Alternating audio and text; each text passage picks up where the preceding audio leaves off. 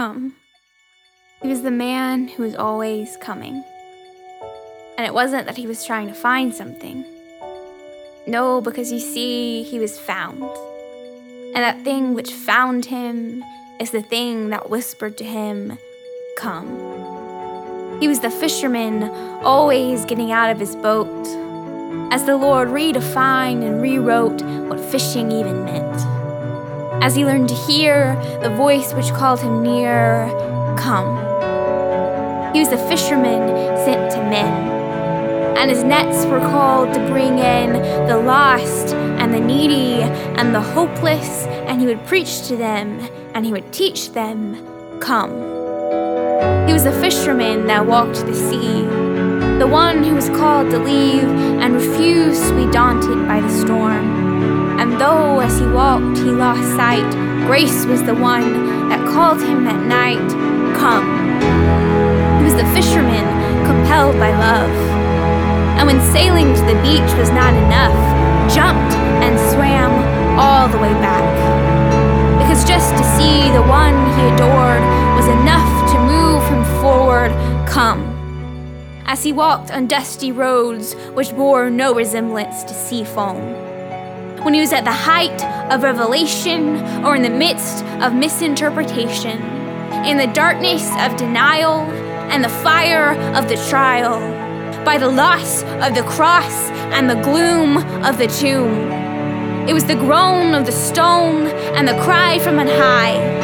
It was frantic women telling tales of resurrection and the news of a holy insurrection.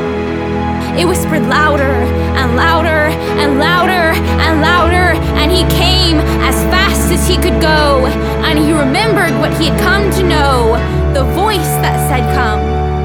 Never disappointed him. But come was not the end, because the one who draws can also send, and the one who comes must also go. So the whisper began to grow, go, not to expunge, but to plunge him into a call for which he had to give it all. Go, O carrier of good news, for I have called you not to accuse, but to declare for all near, the kingdom is here.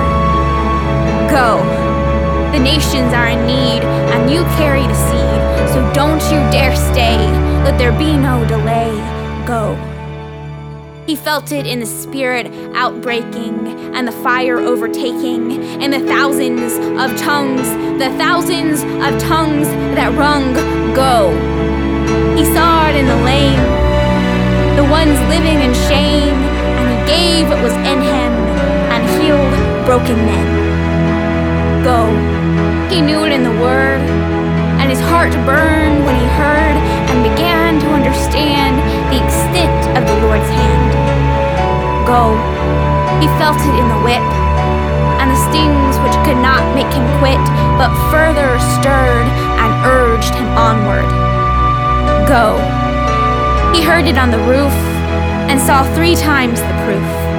He heard it in the message of the Gentile men and in the unbiased pouring down of heaven, go. It whispered to him in that locked prison when he learned that no one could stop God's will from being done. Go became his earthly mission. It affected every decision, and this he came to know. But to go was to follow. Without fear and with perfect love always near, to draw and move, to test and prove. So come and go.